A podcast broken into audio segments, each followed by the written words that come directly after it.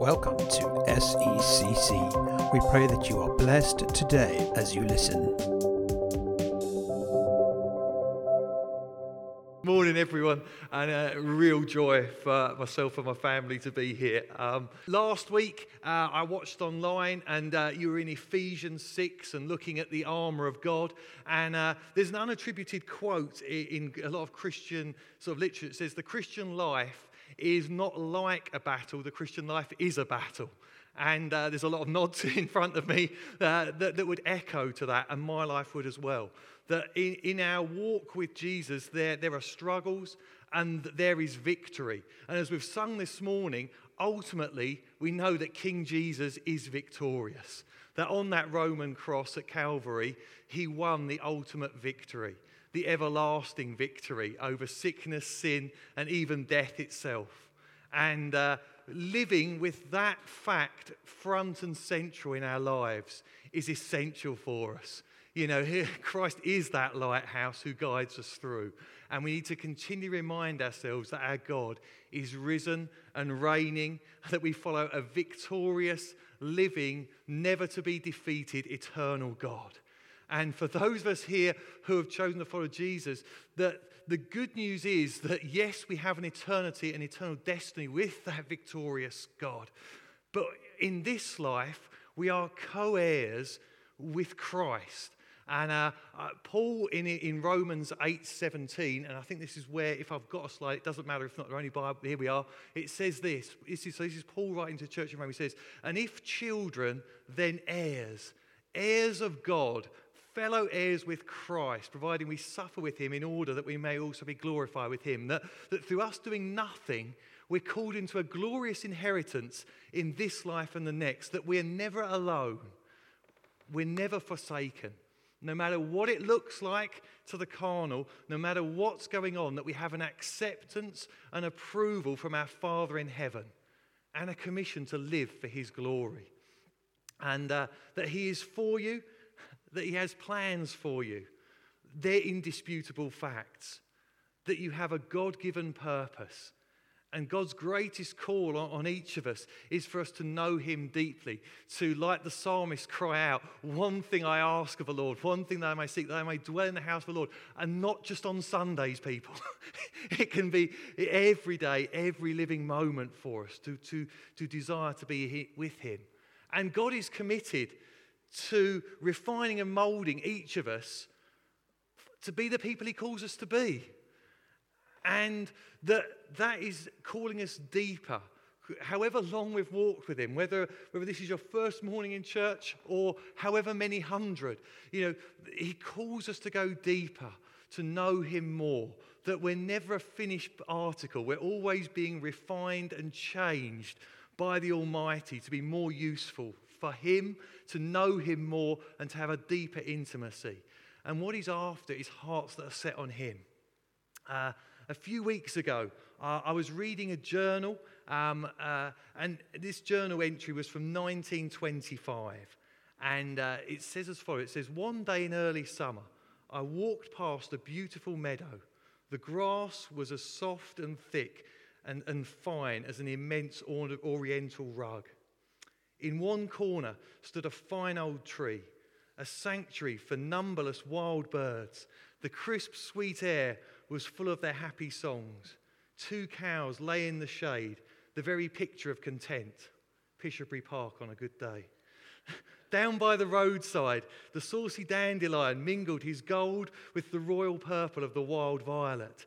I leaned against the fence for a long time, feasting my hungry eyes and thinking in my soul that God had never made a fairer spot than my lovely meadow. The next day, I passed that way again, and lo, the hand of the despoiler had been there. A ploughman and his great plough, now standing idle in the furrow, had, had in a day wrought a terrible havoc. Instead of the green grass, there was turned up to view the ugly, bare brown earth Instead of the singing birds, only a few hens industriously scratching for worms, gone with a dandelion and pretty violet.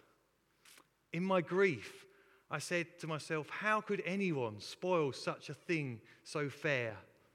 And then my eyes were opened by some unseen hand, and I saw a vision a vision of a field of ripe corn ready for harvest. I could see the giant, heavily laden stalks in the autumn sun. I could almost hear the music of the wind as it would sweep across the golden tassels. And before I was aware, the brown earth took on a splendor it had not had the day before. Um, if you've got a Bible and want to read from your own version, if you want to be turning to the book of Isaiah, it's come up behind us. We're going to read from Isaiah chapter 55. And uh, the book of Isaiah itself is God speaking through his prophet to his people, instructing them to follow, to trust, to live as he, God, calls them to, and to not forget the promises, the goodness of God. And uh, very briefly, the book of Isaiah has kind of three sections. And chapter 55, uh, where we're going to land in a moment, uh, falls at the end of the middle section. Uh, and the middle section starts around about chapter 40. And after prophesying a turning away from God, a fall and captivity, in the middle section comes a, a thrust of the comfort, the reassurance, the drawing back to uh, God um, of his people. And obviously, chapter 52 would be well known, contains the prophecy of the suffering servant pointing ahead to our Lord Jesus Christ, who would one day suffer to bring about a total redemption for all who would believe, uh, pointing ahead to that glorious day, as we mentioned earlier, when sin and sorrow will be no more, and every tribe and tongue will be at home with our God. But chapters 54 and 55 close that middle section with a promise of restoration and peace being rooted in God afresh. Um, verse 1 of chapter 55, which is now up there, says this it says, Come, everyone who thirsts, come to the waters. He who has no money, come buy and eat. Come buy wine and milk without money and without price. Really well known. Okay? And then I want to fast track on to uh, verses 6 to 9, as this is where I just, my heart was stirred to bring. And verse 6 says, Seek the Lord while he, is, while he may be found, call upon him while he is near. Let the wicked forsake his way, and the unrighteous man his thoughts. Let him return to the Lord, that he may have compassion on him, and to our God, for he will abundantly pardon. For my thoughts, this is God speaking, are not your thoughts, neither are your ways my ways, declares the Lord. For as the heavens are higher than the earth, so are my ways higher than your ways, and my thoughts than your thoughts. Let's just pray really briefly and then just want to unpack that for sort of 10, 15 minutes. But Father God, we thank you for your unconditional love. We thank you for the achievement, the purchase of our very lives by your Son, Jesus Christ, on that Roman cross. And we pray this morning Holy Spirit, would you reveal yourself more to each one of us? Father God, would, we, would my words be your words? Would people hear your truths? What is of man, would it be gone by the time we leave here? And what is of you, would it find root and grow to transform us and glorify you? We ask that in the beautiful name of our Lord Jesus Christ. And everyone said, Amen. Good. You're all with me. It's nice when you get an amen still. so things happen. That's the point that, that, comes from the illustration from 1925. And we may well not understand them. In fact, we may not want them. We might initially even resent them. Yet, one thing that we need to be absolutely rooted in is that God is still sovereign over it all. And that gives us a conundrum. But God is working for His plans, His purposes, and ultimately doing the best for the glory of His name and for those who follow Him. That the struggles, the tough times, the battles, as mentioned last week, that we face, we don't always get to choose when they're going to happen. Sometimes it seems the battle chooses us, it just comes from nowhere. And as I said earlier, you know, it needs to be understood and expected that, that, that trials, tribulations, battles, they're part of the Christian life. You know, and neither Jesus or any of his apostles promised us anything different. you know, in fact, if we looked at it, you know, Jesus spoke very plainly that in the world we would have pressure. Paul later added that, you know, through much trial and tribulation, we'd enter the kingdom. You know, Peter warned his readers not to be surprised at the fiery trial as though some strange thing, but to be recorded as part of the course, and then went further, actually declaring, in the fact, that they were good news. you know, that God, who is sovereign over all, will use these things to train, refine, and build us. That He's working all the time, as we've sung. And history often records, you know, how in, in the Bible, particularly in the Old Testament, how, you know, often tri- trials, tribulations, Israel's enemies were used to refine and build a people through. You know, the book of Isaiah being one such instance. You know, we know that persecution in the early church, you know, led to the, the fanning out of the gospel. You know, that generations since have seen advances of the gospel. You know, people have often been scattered with a purpose by God. God's people have often gone through opposition for a purpose. And that sounds okay. Hindsight is great. But let's just imagine for a minute that we went back a couple of thousand years and that we were at the moment living in first century Jerusalem. Now, I'm not going, I haven't got illustrations, I'm not at Gary's level of everything, but just cast your mind and imagine you're there and you're possibly doing well. You know, you've got a house, you've got a job, you've got a family. And then one day, the most amazing thing happens is that you hear the good news about this Savior, this Jesus who's walked the earth. And, and you, you listen, your heart catches fire, you turn and believe, and are added into a new community a community of deep support, the early church, and you've got those green pastures galore happening. But then, within that new community, the church, you hear and see people being badly treated, cast out, beaten, maybe killed, and maybe that's literally a, a blood relative. Businesses going bust, harshly treated by kinsmen, or the ruling Romans, the plough turning things over. And then we look at the global harvest 2,000 years later, where the gospel is approaching the ends of the earth, where billions today will worship Jesus, will bow the knee and pray to him. And there is indeed a gospel advance. The fame of God has gone forth. But in tough times and struggles, it's often time where we put the blinkers on and we see just what we see. And yet, in those times, there is a, a preparation, uh, a hardening, a shedding of, I suppose, emotional nice feelings. Do you know what I mean? And, and a rooting in in things that take f- firm foundation in our faith. Uh, and I'm not sure why, but what I know for me is that I know I can trust Him completely that his character just tells me he's faithful, he's true, he's fair, he's loving, he's compassionate. And I know with all I am that I can trust the one who died for me, that there's a preparation going on in my heart. You know, we often think back to, to the Israelites in the Old Testament. And yet, if we think, you know, they were a people in, in slavery and obviously, God miraculously moved, went through the plagues, went through the Exodus, the parting of the Red Sea. And in, in Exodus 17, we get to a point where they're going to face their first battle.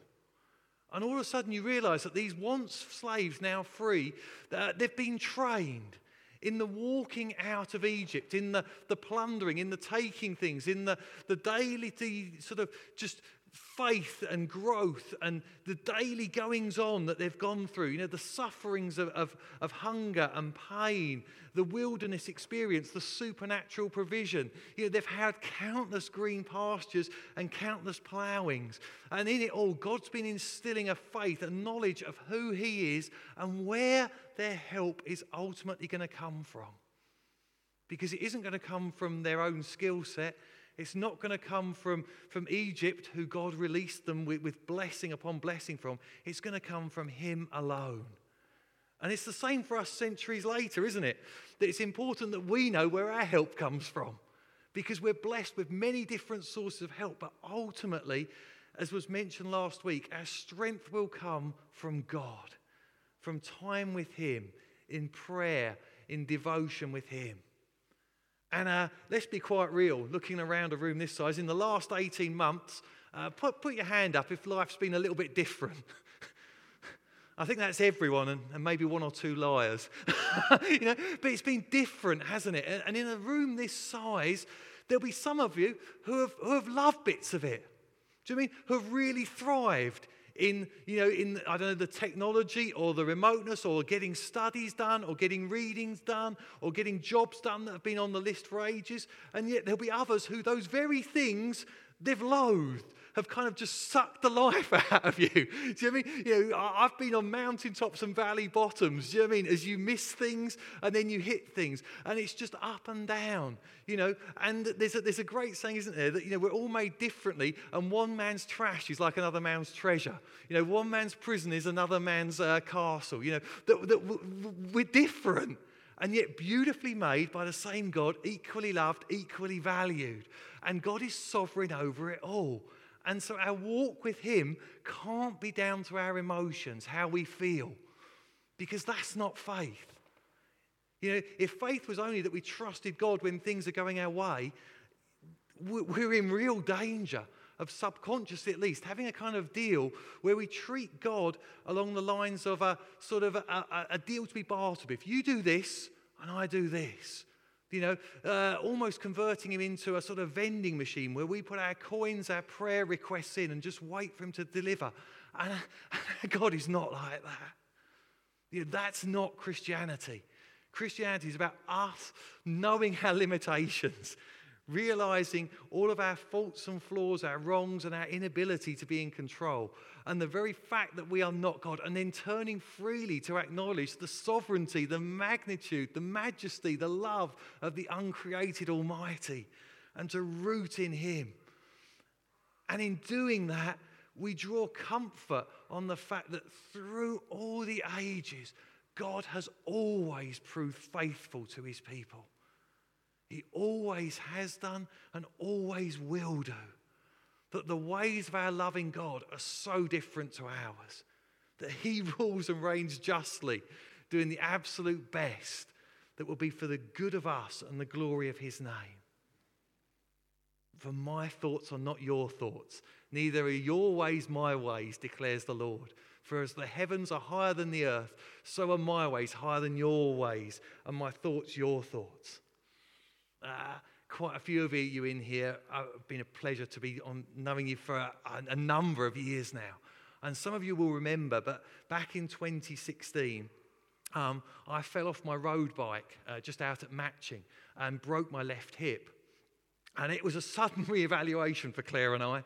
You know, the green meadows we'd enjoyed of health, uh, you know, of I loved the outdoors. That was one of my battles during lockdown. You know, of enjoying fitness and active living and all those things were literally hanging by a thread. Is in A and E at about 10:30 on the Friday night. I was told I might not walk again without a stick, and all of a sudden, you know, things were stripped back. And I'd love to stand here and tell you that, that we just took that news and, you know, we, we just held firm and, you know, we did great. No, we didn't. There, there were months of recovering from an operation and a year later for things to come out. And through that, we cannot say that we did not have dark nights, that we did not have many questions about why this had happened, trying to validate how good I was, how this wasn't fair, how telling God I didn't deserve this, and other things, you know, of grumbling literally with the Almighty. But I can honestly say, through those times, through those dark nights, God met with us. He molded us. He changed us. As we wrestled with Him, He revealed His love and acceptance and compassion to us. And actually, today, I've never known times maybe of, of such closeness. For me, you know, we, I was ploughed, but the subsequent fruit, really, I can stand and say, I'm, I'm grateful to Him for. And, and we need to be careful, you know, because miraculously, as you can probably work out, God's healed my leg and I've been out running and I've been out cycling since. But the, but the end is only known afterwards, not in the middle. You know, if we went back about three, uh, well, thousands of years, you know, we'll find three young Israelites, uh, Daniel, uh, you know, the book of Daniel, sorry, in Daniel 3 records Shadrach, Meshach, and Abednego. And you'll know the story if you've been around church for a while. But there was a decree where they had to follow and worship a Babylonian king. And uh, if not, they were going to be thrown into a, fi- a fiery furnace. And so, with the eyes of all Babylon on them, they stand before the king, having refused to worship, and say, King Nebuchadnezzar, we do not need to defend ourselves before you in this matter. If we are thrown into the blazing furnace, the God we serve is able to deliver us from it, and he will deliver us from your majesty's hand. But even if he does not, we want you to know, your majesty, that we will not serve your gods or worship the image of gold you've set up.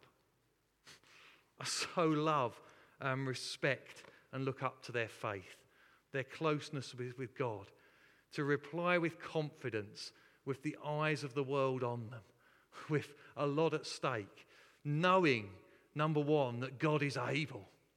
God is always able. And coupled with that, that whether he does or doesn't isn't the question. It's the fact that they're rooted in the love and the plan of God, knowing that he has a bigger picture and grabbing hold of that bigger picture. And so, as I really come into the last couple of sentences, we need to know that God is at work today, that He is for His people, He's for you, His people. And He calls us to follow Him, to root our lives deeply in Him. If we've chosen to trust Him, even when things don't make sense, even when maybe we face unexpected financial trouble, unexpected health issues, unexpected relationship issues, when things unexpectedly happen, when the battle, so to speak, chooses you, when your best made plans, your casually made plans, whatever they are, the things you've enjoyed, worked hard, or whatever else, whenever they seem to falter, we need to know that God will not, that He is that firm foundation. He is our cornerstone upon which we can build our lives. And yes, in this life, troubles come, disappointments will come. And yet, for us as Christians, this is not our ultimate home.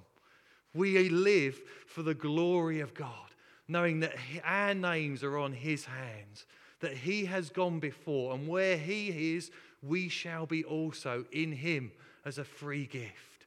And in this life, Jesus also left us a helper, a promise to stay with us. The very God, the Holy Spirit, who dwells in each of us who have chosen to follow God, who call ourselves Christians, to guide, direct, assist, reveal God to us, and help us live for His glory. There's one final illustration came out of the, the journal I was reading from 1925. And it, it says that nature well illustrates the storms that us as that Christians face. And uh, I want to ask you to think of your favorite plant. Uh, I'm going to think of the dandelion that was mentioned earlier in the storm. Uh, Andy's a better gardener than me. He'll be thinking of something exotic I can't even name. Okay? But if you think of a plant, and if you think in the last week, the, the black overhead skies, the wind that's been here, the rain that's been here, pounding down on, on the plant, and then you fast forward to another day where the sunlight is out and the plant stands strong, beaming in the sunlight, full of life. And what we realize is that the storm has fed the plant, that the winds have built a strength in it. The rain that once pounded it has now watered and been sucked up into it. And on that day, we don't see the storms, we see the fruit of them. So it is for us as Jesus followers. So today, wherever you find yourself, grassy meadow, ploughed up soil, what you need to know is that God is for you, God is with you, and God is worthy of your praise. Worthy of full volume praise at that, as we had a minute ago. That He is good and He has good plans with you. And so, going back to Isaiah 55, verse 6, let's take this as to seek the Lord while He may be found, to know and put God first to trust Him in the meadow, to trust Him during the ploughing, and to trust Him when the harvest comes.